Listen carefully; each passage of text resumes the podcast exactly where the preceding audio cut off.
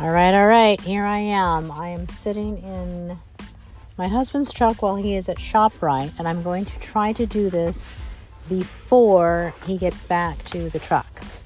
Okay, here we go. So, for those of you who don't know what happened to me in the last week, I'm going to be very brief about this, and I'm going to try to give you as much details as I can uh, that I remember.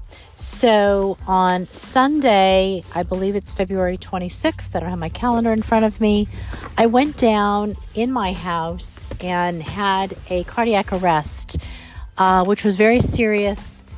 Uh, ended up in the hospital for about a week. I was in an induced coma for about three days, um, which meant that nothing was going to my brain, and I certainly don't remember any of it.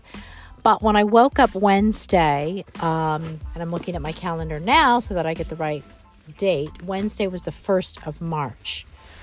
Um, I looked out and I knew that I was alive. Uh, apparently, I had been intubated. Um, they had done all sorts of things to try to revive my heart including a self induced coma at Yale, where they put you in some sort of, I don't know, cold bath or something. I don't know. My husband is very, very detail oriented, so he has all the details. But what I wanted to say to all of you today um, is how grateful I am to be alive and that.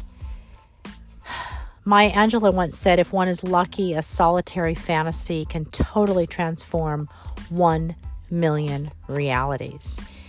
And right now, um, I've got a new leash on life.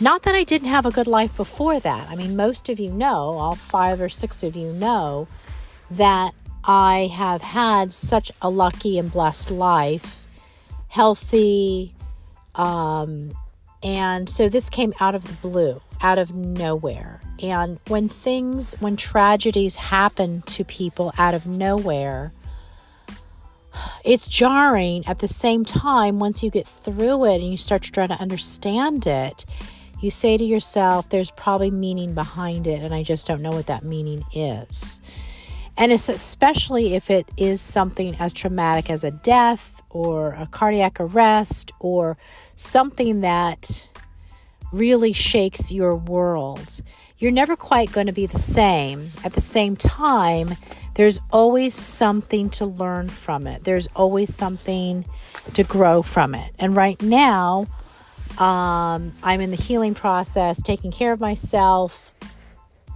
so that I can back so I can get back to a quote unquote normal life. Anyway, um, this is just going to be a short little update for all of you.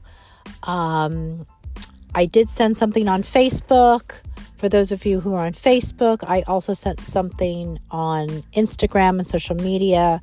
For those of you who are not on social media, um, I do want to thank all of you. Um, you've been so good to me over the years, patiently listening to my podcast, uh, which does need some growth. So, lots in the future. Um, but I'm going to wrap this up quickly. I just wanted to say hello and send me a hello back if you feel like it. If you don't, we will talk and I will get back to my podcast very, very shortly. Take care, y'all. Tomorrow's not promised. Live today.